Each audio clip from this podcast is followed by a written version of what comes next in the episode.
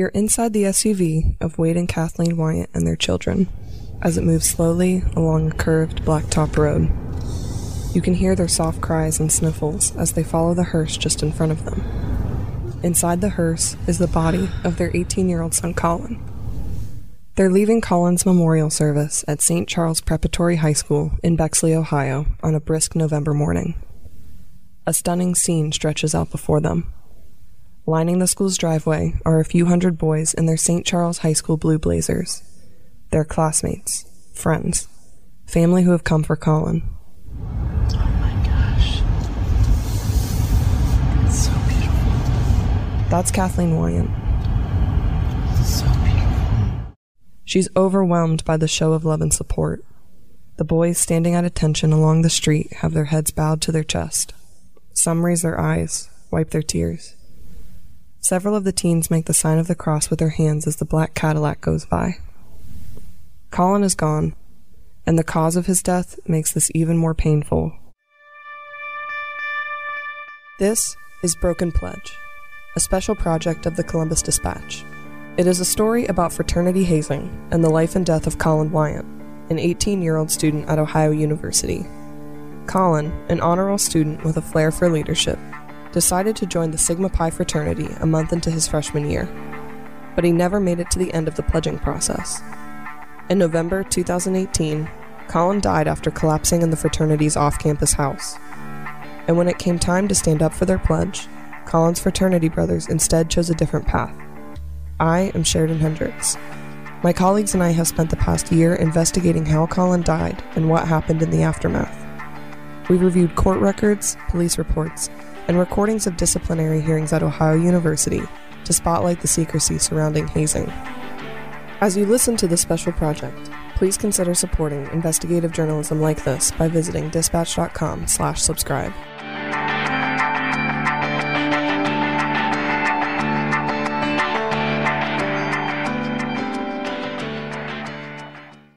Bexley is an upper middle class suburb of Columbus, Ohio. Some of the tree shaded streets here are lined with stone fronted mansions and colonial estates set well off the main road. Many of the city's elite live here. The governor's mansion and the residence of the Ohio State University president are here.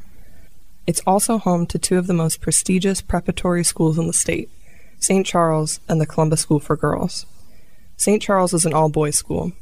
It was founded in 1923 by a Catholic bishop to be Roman Catholic College Preparatory School. Tuition is about $10,000 a year, which puts it on the lower end of the tuition scale compared with some of the other prestigious Catholic boys' schools in the state. The Wiants live about 25 minutes northwest on the other side of Columbus in the suburb of Dublin. Dublin has a population of about 42,000 people. It's home to Muirfield Village Golf Club, which was built and is owned by the world famous golfer Jack Nicklaus. Dublin is nearly as affluent as the Bexley neighborhood where Collin goes to school. How Collin ended up across town at St. Charles is another interesting story, and we'll get to that soon. For the Wiants, this funeral scene doesn't match their expectations for this point in their lives. It doesn't fit the life that the Wiants or Collin were in the process of carving out. Kathleen and Wade were just here a few months ago watching Collin, an honor roll student and a member of the basketball team, receive his diploma. Collin had recently started at Ohio University. He had mapped out a business major, there was a whole script he was following. And now, his buddies have lined the road to his alma mater to pay their respects. That was like the first time that I cried since figuring out. And that, that was like right when I walked in to the room and I saw his casket, that's when I just kind of, I just fell to the ground and just started, I mean, I couldn't, that's when like the first time it kind of hit me that like he actually was like passed away. That's Aiden Wiant, Collin's younger brother. A few of Collin's Sigma Pi fraternity brothers from OU also attended the service. They barely knew him. But in the three months that he was away at college, they taught him a lot. There were great moments watching football games, partying together, talking smack, and bonding with his other fraternity brothers. It was something Collin desperately wanted. He loved brotherhood. But his new brothers also introduced Collin to cocaine, Xanax, forced him to binge drink until he passed out. They invited him to the fraternity's formal in Gatlinburg, Tennessee, where they beat him with belts. Inside the fraternity house, they poured hot sauce on him, stripped him down to his underwear, and made him play tackle football with the other pledges in a small room. As Collin's body was pulled from the hearse, Kathleen and her husband Wade knew none of this. They wouldn't find out for months.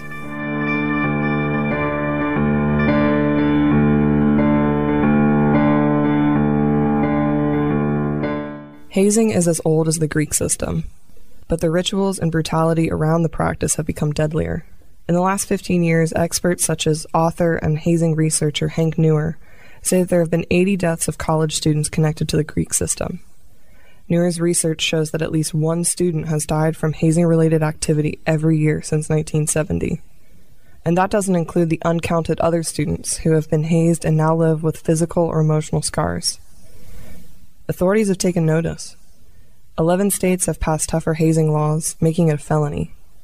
In Ohio, the hazing charge is a fourth degree misdemeanor. That's comparable to the penalty for not paying a traffic ticket.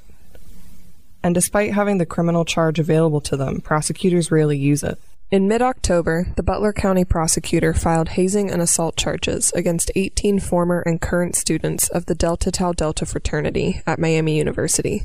The charges came after the dispatch's original report that there had been only five criminal charges of hazing in courts home to Ohio's largest colleges in the last 25 years. Most hazing laws, until the last few years, bit with gums, not with fangs. They're very weak. They're low level misdemeanors. Because they were so low, prosecutors tend to settle cases instead of going forward. Uh, if you had a homicide in some other part of your jurisdiction, you're going after that, not this case that is probably going to be dismissed by a judge anyway, or with a penalty of maybe 30 days, even with a death. Even with a death. And so, for many years, parents were so frustrated. Their kids are dead. It's clearly a homicide, the things that were done. Alcohol's poured down their throats, or they're taken very negligently and dropped off into the country, or they're paddled uh, and beaten, and then nothing happens in terms of the law. That's hazing researcher and author Hank Nuwer. Despite the uptick in deaths and call for substantial reforms, Greek life appears to be more popular than ever, especially among men.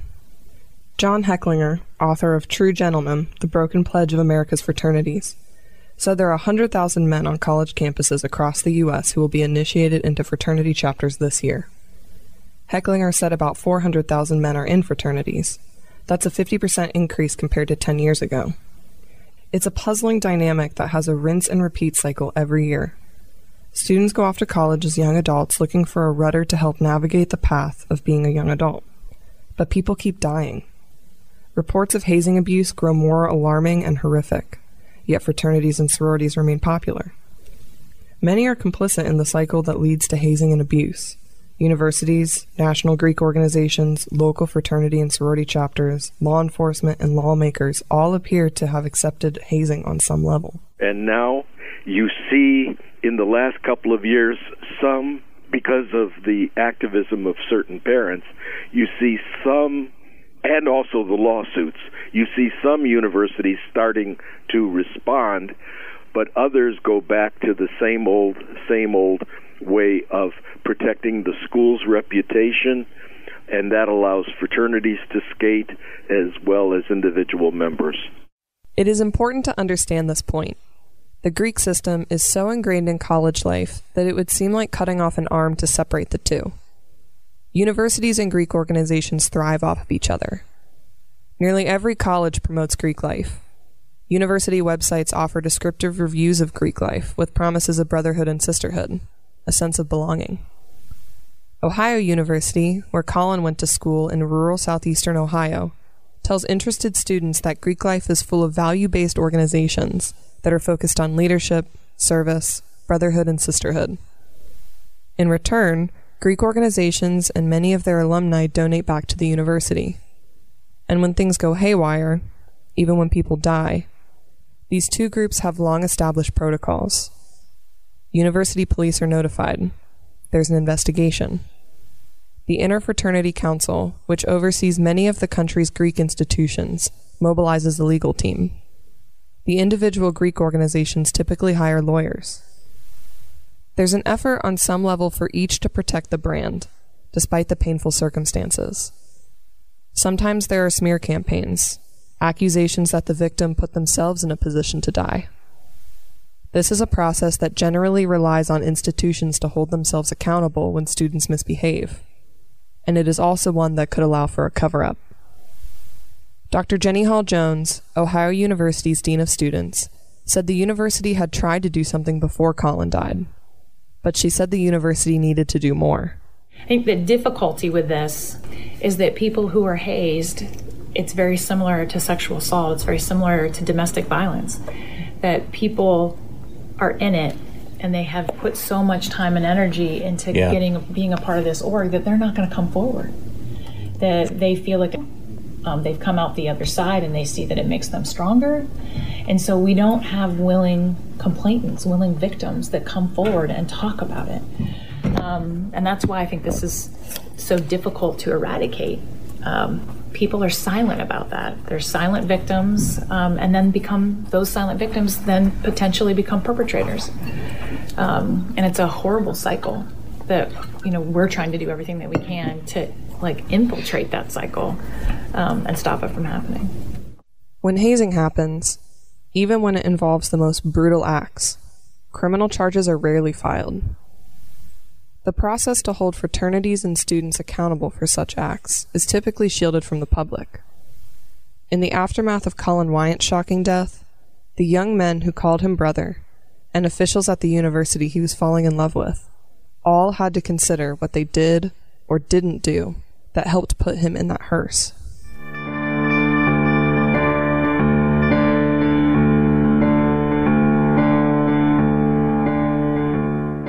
In his family's memories, Collin Wiant was the middle of five children. He was a strapping kid, big on athletics and working out. As a teenager, he counted calories, grams of protein, and reps in the gym. He played basketball in high school, but he loved physical activity no matter what it was. His hair was closely cropped, but sometimes he let it grow long on top to show off his strawberry blonde waves. Collin wasn't quite a redhead, but his family did tease that his skin was so white that he seemed to glow the first few days of summer. Collin kept himself in great shape, but he was known to eat a whole package of Oreo cookies during a movie and down a gallon of milk. He was also kind of a mama's boy. He and Kathleen had a close bond. They bonded over exercising, and like Kathleen, Collin was high energy and driven. He used to be a little chubby in eighth grade, and he um, didn't like that. And he decided that he wanted to be fit. So, his ninth grade of high school, he learned everything he needed to to figure out how to be fit.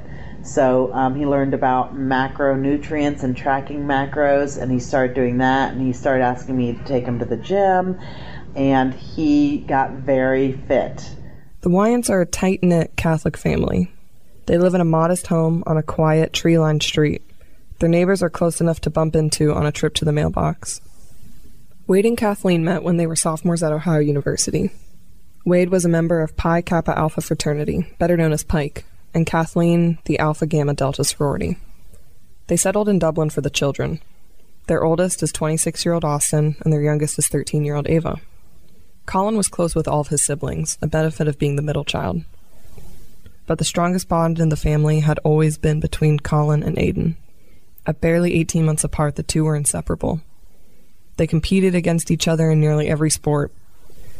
For years, they shared a room with bunk beds and recited lines from the movie Step Brothers as a running joke between them. It was so much fun. We had like the same bunk beds our entire lives, but yeah, it was it was so much fun. We just stayed up late every single night talking, and when we were kids, our parents used to like, my dad used to come in like uh, in the middle of the night and like yell at us and everything and spank us because of how like loud we were and waking up everyone from like laughing and stuff.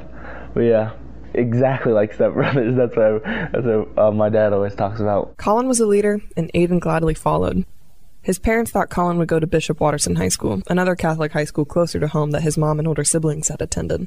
But Collin wanted to attend St. Charles. Yeah, so it was coming down to the wire about, you know, needing to make a decision about which high school.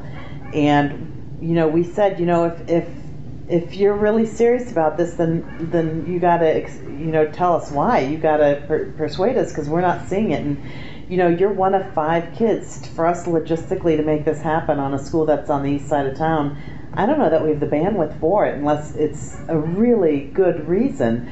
And so he said, yeah, yeah, I'm going to put something together. I want to talk to you guys. And he told us what night. And that night we went in the family room and, and sat down on the couches. And he proceeded to you know, lay out for us all the reasons why he should go to St. Charles and why it was a good fit for him. Aiden followed him there. Aiden loved to play soccer and made the school team. Collin didn't play, but he wanted to be a part of Aiden's experience, so the brothers talked the coaching staff into letting Collin be the team manager. and it was so much fun. It was awesome. He was like, he well, he like set up the cones and everything for like the drills and everything, and then he just like, yeah, he just kind of wander around and like talk to the people and joke around with them. And then during the games, he ran the Twitter account and just kind of did the live tweeting and like sat with the players and talked to them. Their bond was so tight that during the last summer before Collin went off to college, in order to prepare Aiden for his absence, their parents put the boys in separate rooms. The two would text each other while lying in bed, talking about Collin's upcoming freshman year at Ohio University. Aiden couldn't wait to meet college women and soak in the experience of being on campus. He had already committed to going to Ohio University with his brother after graduating from St. Charles. It was somewhat of a fluke that Collin ended up going to OU. Despite his parents reminiscing often on their undergraduate years in Athens, nestled in the rolling hills of Appalachian southeastern Ohio, Collin had been set on cross state rival Miami University in Oxford in southwestern Ohio. But something kept eating at him. He looked around a little. Then he learned about a special business degree program OU had.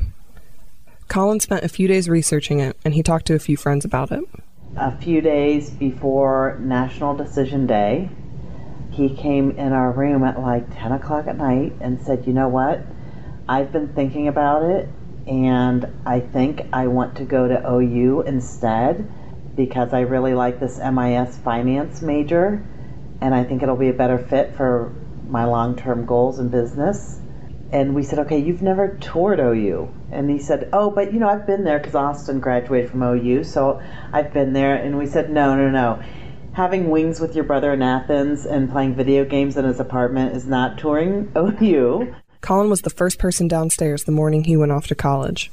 He was already showered and dressed in a plain blue t shirt and snug black pants. He was half done packing his things into the family hatchback when Kathleen and Wade came downstairs. I mean, he was so excited. He couldn't he couldn't wait to get down there. So it was a very even though I was sad about him going off to college, it was very upbeat, high energy. So, yeah, I I just thought he is about to embark on four of the best years of his life. Kathleen could barely hold it together. She cried on and off during the 90 minute trip. Wade was basking in superlatives a father tells himself when one of his sons goes off to college. Kathleen and Wade love Ohio University. The bucolic landscape, the brick roads, Court Street, the Hocking River that spawned the t shirt that says Harvard on the Hocking. Oh, and the epic annual Uptown Halloween Street Party. They couldn't wait for Collin to soak that all in. And on top of that, he was going to get a degree. Collin wasn't sure which fraternity he was going to join, but he was going to rush. Both Kathleen and Wade were excited about that. you know what I got out of this, right? What I got out of my experience was, you know, I got two guys that you know are godfathers to my kids, and I've got you know a brother-in-law. I mean, I got I got great stuff out of it. It was a great experience. Kathleen said Greek life helped her launch a career. You know, I was part of the Greek system, which was such a positive experience for me and afforded me so many leadership and development opportunities that I would have never had otherwise. Ohio University was founded 215 years ago, and 40 years later, it welcomed its first fraternity. There are now more than 2,000 students, or about 10% of underclassmen, who are affiliated with the 33 social fraternities and sororities on campus. But there is one that stands out in terms of reputation. Documents from Ohio University's investigation of Collin's death reveal that it's a fraternity that female students warn each other about spiked drinks and rowdy parties. It's Sigma Pi.